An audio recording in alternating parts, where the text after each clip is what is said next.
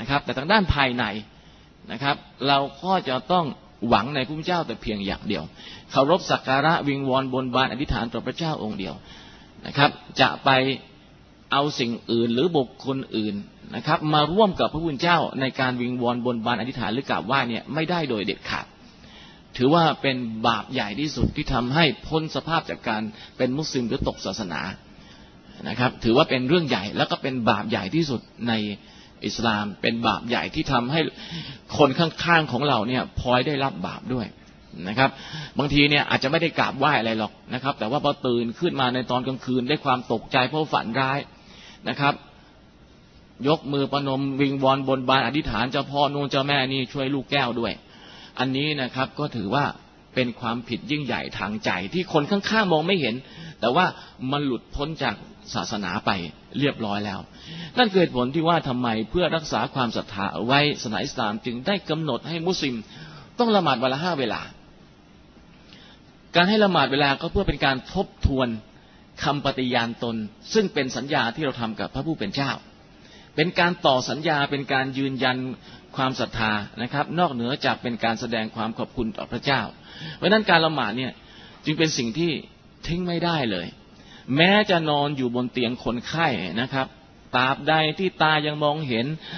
แล้วก็เรายังสามารถจดจำว่าคนผู้นี้เป็นใคร คนผู้นั้นเป็นใครได้เนี่ยตามนั้นก็ต้องละหมาดละหมาดในสภาพที่ตัวเองเป็นอยู่นะครับ ตามสภาพที่ตัวเองเป็นอยู่ แต่อย่างไรก็แล้วแต่ต้องละหมาดนะครับเพราะถือว่าเป็นเรื่องที่มีความสำคัญเป็นการยืนยันความศรัทธา แล้วก็การละหมาดนี่เองเป็นงานแรกเลยนะครับ ที่เมื่อเรายืนฟื้นคืนชีพต่อหน้าพระผู้เป็นเจ้าแล้วเนี่ย มันจะเป็นสิ่งแรกที่พระเจ้าได้ถามนะครับ ว่าละหมาดหรือเปล่าละหมาดครบไหมหมายถึงว่าสักการะฉันหรือเปล่าเท่านั้นเองไหนไงสัญญาว่าจะเคารพสักการะฉันแล้วเคารพสักการะฉันหรือเปล่าเพราะว่าการละหมาดเนี่ยแต่ละเวลาไม่เกินสิบห้านาทีอย่างพิถีพิถันที่สุด ถึงแม้จะทำวันละห้าเวลาก็จริงอยู่แต่ว่าไม่ได้เบียดเบียนเวลาทำงานเลย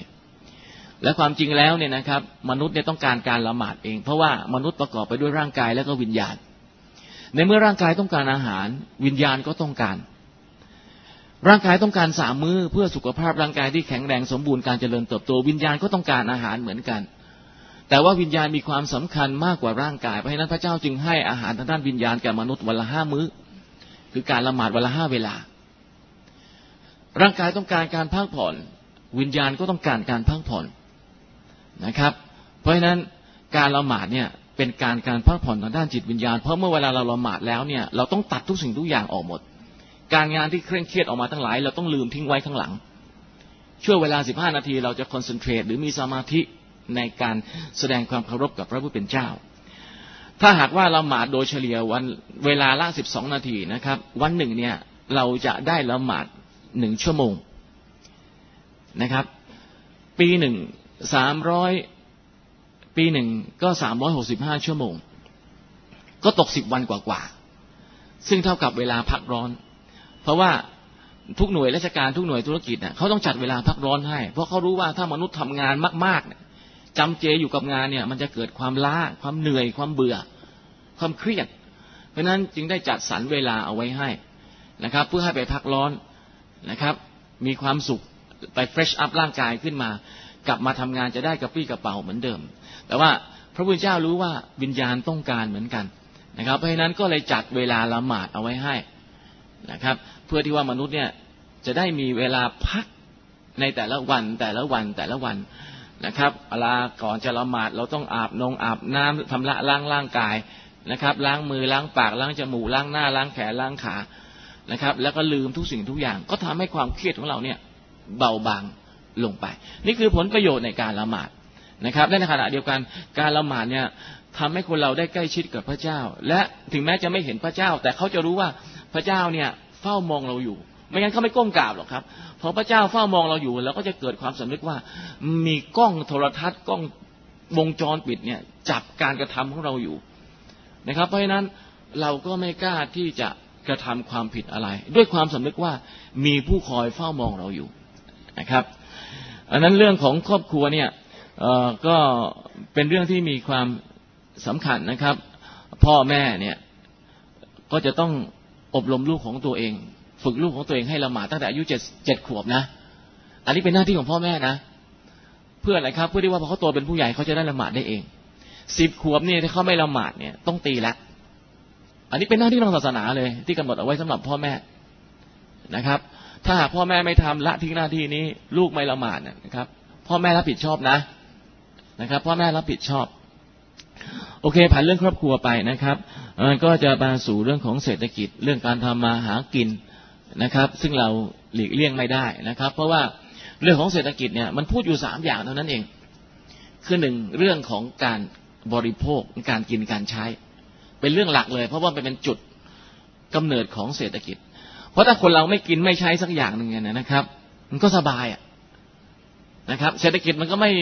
เป็นอยู่ทุกวันนี้หรอกแต่เราต้องกินเราต้องใช้นะครับ แต่ว่าในทางเศรษฐศาสตร์เนี่ยเขาจะไม่พูดว่าอะไรที่กินได้อะไรที่กินไม่ได้ อะไรที่เป็นที่ต้องห้ามอะไรที่เป็นที่อนุมัติ วิชาเศรษฐศาสตร์จะไม่พูด วิชาเศรษฐศาสตร์เพียงแต่บอกว่า มนุษย์มีพฤติกรรมในการบริโภคอย่างไร การบริโภคมาก ๆ ก็จะทำให้มีการผลิตมาก ๆนะครับ แล้วก็ควรจะเร่งให้มีการบริโภคมาก ๆ เพื่อจะได้มีการผลิตมาก ๆ เศรษฐกิจจะได้เจริญเติบโต เศรษฐศาสตร์จะพูดเรื่องเหล่านี้ แต่ไม่ได้พูดว่าอะไรที่ควรจะกินอะไรที่ไม่ควรกินอะไรที่ต้องห้าม อะไรไม่เป็นที่ต้องห้ามนะครับ แต่ศาสนาเนี่ยจะบอกและทุกศาสนาก็จะพูดเหมือนกันนะครับ ในเรื่องของการกิน ยกตัวอย่างง่ายๆ เรื่องศาสนาพุทธเนี่ยนะครับ ห้ามกินเหล้านะครับ เพราะว่าเหล้าเนี่ย กินเข้าไปแล้วเนี่ย มันเกิดโทษนะครับ เราก็รู้ทางด้านร่างกาย ด้านจิตวิญญาณนะครับ ในด้านครอบครัว ในด้านสังคม ในด้านเศรษฐกิจนะครับ มันเป็นการล่วงละเมิดขอบเขตของศาสนาพอไปล่วงละเมิดขอบเขตของศาสนานะครับ มันก็ไปกระทบ กับกฎทางชีวภาพ สุขภาพก็สุดโทรมแล้วนะครับ ทางด้านเศรษฐกิจก็มีการนำเอาทรัพยากรมาใช้ในทางที่ไม่ถูกไม่ควรนะครับ ไม่ได้ก่อให้เกิดการงอกเงยนะครับ เป็นการล้างผลาญเมื่อมีการกินมากกันมากเข้า มันก็มีการสร้างโรงงาน พอมีการสร้างโรงงานกันมาก ๆ เข้านะครับ น้ำเสียอากาศเสีย มันก็ตามมาและสุดท้ายเนี่ย ผลกระทบมันก็จะกลับเข้ามาหาตัวมนุษย์เอง เพราะนั้นศาสนาเนี่ย กับธรรมชาติเนี่ยนะครับ มันจึงสอดประสานซึ่งกันและกัน จนถึงขนาดที่เรียกว่า ถ้าหากว่ามนุษย์ไปละเมิดกฎของศาสนาเมื่อไหร่ มันก็จะส่งผลกระทบกับกฎทางชีวภาพ แล้วก็กฎทางกายภาพ ในตัวมนุษย์รอบตัวมนุษย์ และผลสุดท้ายมนุษย์ก็จะได้รับเคราะห์กรรมเองเพราะนั้นใครก็แล้วแต่ที่อยู่ในศาสนาก็หมายความว่า เขาได้อยู่ร่วมกับธรรมชาติอย่างมีความสมานฉันท์นะครับแต่เพราะว่า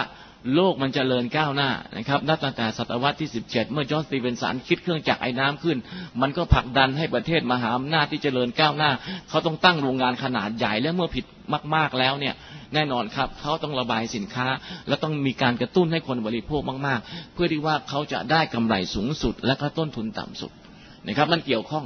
นะครับนั้นเรื่องบริโภคเนี่ยจะเป็นเรื่องที่ศาสนาทุกศาสนาจะพูดเหมือนกันหมด ทั้งพุทธทั้งคริสต์ทั้ง อิสลามก็พูดเหมือนกันหมดนะครับ หลายคนสงสัยว่าทำไมอิสลามห้ามกินหมูตัดแปลกนะครับทำไมไม่ถามว่าทำไมกะศาสนาคิดห้ามกินหมูทำไมไม่ถามบ้างทั้งนั้นที่คัมภีร์ไบเบิลก็ห้ามกินหมูนะครับ ศาสนาพุทธเนี่ยห้ามกินสัตว์ที่มีเขี้ยวอย่างเช่น เนื้อหมูเนื้อเนื้อสุนัขเนื้องูศาสนาพุทธก็ห้ามไปดูนะครับในคัมภีร์ใต้ปีดก ในอิสลามเราก็ห้ามเรื่องสัตว์ที่มีเขี้ยว ศาสนาพุทธก็ห้าม แต่เนื่องจากว่าดังที่ผมกล่าวมาข้างต้น เราเป็นศาสนิก เพราะว่าคุณพ่อคุณแม่ให้เราเป็นศาสนิกนั้นศาสนิกนี้ เราจึงไม่รู้เพราะผมพูดกับชาวพุทธศาสนิกว่า คุณรู้ไหมศาสนาพุทธนอกจากห้ามกินเหล้าแล้ว ยังห้ามกินเนื้อสัตว์ต่าง ๆ อีก เช่นเนื้อสัตว์ที่มีเขี้ยวพวกนี้ศาสนาพุทธกล่าวเอาไว้ชัดเขาถามว่ามีด้วยหรือ มีดิครับ คุณไปเปิดพระไตรปิฎกดูครับอันนั้นเรื่องของการบริโภคเนี่ยจึงเป็นเรื่องที่ศาสนาทุกศาสนาพูดเหมือนกันหมด พูดในเรื่องว่าอะไรที่ควรกินอะไรที่ไม่ควรกิน ซึ่งเศรษฐศาสตร์ไม่พูดนะครับ เรื่องที่สองที่เศรษฐเศรษฐเศรษฐศาสตร์พูดก็คือ เมื่อมีการบริโภคแล้วก็ต้องมีการผลิต เห็นไหมผลผลิตมันผลิตการผลิตมันจะตามมา คือถ้าไม่มีคนกินก็ไม่มีคนผลิตนะครับ ถ้าหากว่าคนกินผิดผิดมันก็ผลิตอย่างผิดผิดขึ้นมานะครับ ถ้าหากว่าคนไม่กินซะมันก็ไม่มีการผลิต แต่ทุกวันนี้เนี่ยนะครับ พวกฝ่ายผลิตเนี่ยเขาพยายามกระตุ้นให้คนกินให้คนบริโภค เพื่อผลประโยชน์ของพวกเขาเอง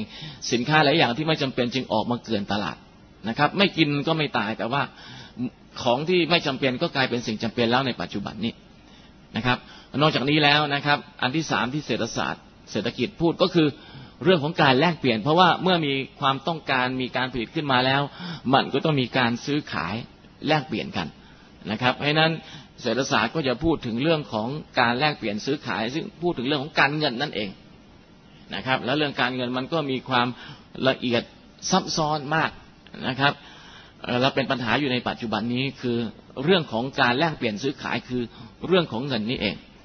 นะครับ แล้วก็ด้วยเรื่องของการแลกเปลี่ยนซื้อขายเนี่ยนะครับ เพื่อไม่ให้เป็นการเอาเปรียบเสียเปรียบกันนะครับ ศาสนาก็จะมีข้อกำหนดอะไรต่างๆ มากมายนะครับ ยกตัวอย่างเช่น ห้าม กินดอกเบี้ยนะครับ ห้ามกินดอกเบี้ย ศาสนาคริสต์ก็พูดในคัมภีร์ไบเบิล พูดเอาไว้ชัดเจนนะครับ นักปราชญ์คนก่อนๆ ไม่ว่าจะโสแครติสอริสโตเติลแพลโตพูดเอาไว้หมดนะครับ เรื่องของการห้ามกินดอกเบี้ย พูดเอาไว้หมด เพียงแต่ว่าเราไม่ได้เรียนรู้กันและขณะนี้เนี่ยนะครับ ด้วยระบบทุนนิยม ซึ่งมีระบบดอกเบี้ยเป็นหัวใจขับเคลื่อนนะครับ มันได้ทำให้เกิดความเหลื่อมล้ำเกิดช่องว่างทางสังคมมากขึ้นจนขณะนี้ในปัจจุบันเนี่ยนะครับ โลกมันกำลังวุ่นวาย เพราะระบบนี้อยู่ แล้วก็กำลังมีความพยายามที่จะเปลี่ยนระบบทุนนิยมเนี่ยนะครับ ให้มาเป็นระบบอื่นๆ ซึ่งเคยมีความพยายามมาแล้วนะครับ เป็นระบบคอมมิวนิสต์ แต่ว่าก็ต้องล่มสลายไป แล้วก็ทำให้คนคนในโลกเนี่ยเข้าใจว่า ปัจจุบันนี้โลกทุนนิยมเป็นระบบเดียวเท่านั้นที่จะช่วยมาเป็นระบบเดียวที่มีอยู่ในโลกไม่มีระบบอื่นแล้ว แต่ว่าในโลกมุสลิมเรายังมีระบบของเราอยู่คือระบบอิสลามนะครับ ซึ่งประเทศต่างๆเนี่ยก็พยายามที่จะนำเอาระบบอิสลามมาใช้ในระบบชีวิตของตน และนี่ก็เป็น ปัญหาหนึ่งนะครับ ที่ทำให้เกิดชนวนสงคราม คือมันเกิดการประทะทางอารยธรรมเกิดขึ้น ระหว่างอารยธรรมตะวันตก ซึ่งเป็นอารยธรรมวัตถุที่ละเมิดคำสอนทางศาสนา แต่ในขณะที่อารยธรรมอิสลามกำลังจะเรียกร้องผู้คนและสังคมให้กลับไปสู่คำสอนทางศาสนา แต่การเรียกร้องไปสู่คำสอนทางศาสนานี่นะครับ มันไปขัดกับผลประโยชน์ของระบบทุนนิยม นะครับ ก็เลยทำให้เกิดการประทะกันนะครับ ระหว่างอารยธรรมเกิดขึ้น แล้วก็ไม่ช้าเราก็จะได้เห็นสงครามใหญ่ ๆ เกิดขึ้นบนโลกนี้นะครับ อันดับต่อไปเนี่ยนะครับ ก็เป็นเรื่องของการปกครองนะครับ เพราะจริงๆแล้วเนี่ยคำสอนของศาสนาเนี่ย ถ้าไม่นำมาใช้มันไม่เกิดประโยชน์นะครับ เหมือนกับกฎหมายอะถ้ามีกฎหมายเอาไว้ แล้วไม่มีผู้รักษากฎหมาย ไม่มีผู้ใช้กฎหมาย กฎหมายนั้นก็ไม่มีประโยชน์ เดิมทีก่อนที่โลกนี้นะครับ จะรู้จักระบบกฎหมาย ระบบรัฐสภาเนี่ย ศาสนาเนี่ยมันคือกฎหมายในการดำเนินชีวิตของมนุษย์เขาอยู่ก่อนแล้วดังนั้นกฎหมายหลายๆอย่างบนโลกนี้เนี่ยมันมีที่มาจากศาสนาทั้งนั้นนะครับ แต่ว่าพอโลกเจริญขึ้นนะครับ มนุษย์เข้าไปนั่งอยู่ในสภามีการศึกษามากขึ้น มนุษย์ก็เริ่มมีความทะนงว่าฉันเนี่ยเก่งกว่าพระเจ้า ฉันออกกฎหมายมาแข่งกับพระเจ้า ฝืนกับพระเจ้านะครับ เพราะนั้นมันก็เลยทำให้เกิดความขัดแย้งกันขึ้น เพราะว่ามนุษย์เนี่ยมีความรู้อยู่แคบๆเท่านั้นเอง เพราะนั้นในอดีตสมัยของท่านนบีมูฮัมมัดนะครับ อิสลามเนี่ยไม่ได้อยู่ในรูปของศาสนาได้เพียงอย่างเดียว แต่มันอยู่ในรูปของรัฐะด้วยนะครับ รัฐะที่มีองค์ประกอบทางรัฐศาสตร์โดยสมบูรณ์นั่นคือ รัฐตามหลักวิชาการทางรัฐศาสตร์หนึ่งจะต้องมีอธิปไตยนะครับ อธิปไตยหมายถึงผู้มีอำนาจสูงสุด ซึ่งอาจจะเป็นพระมหากษัตริย์ อาจจะเป็นประธานาธิบดี หรืออาจจะเป็นรัฐบาลอะไรก็ได้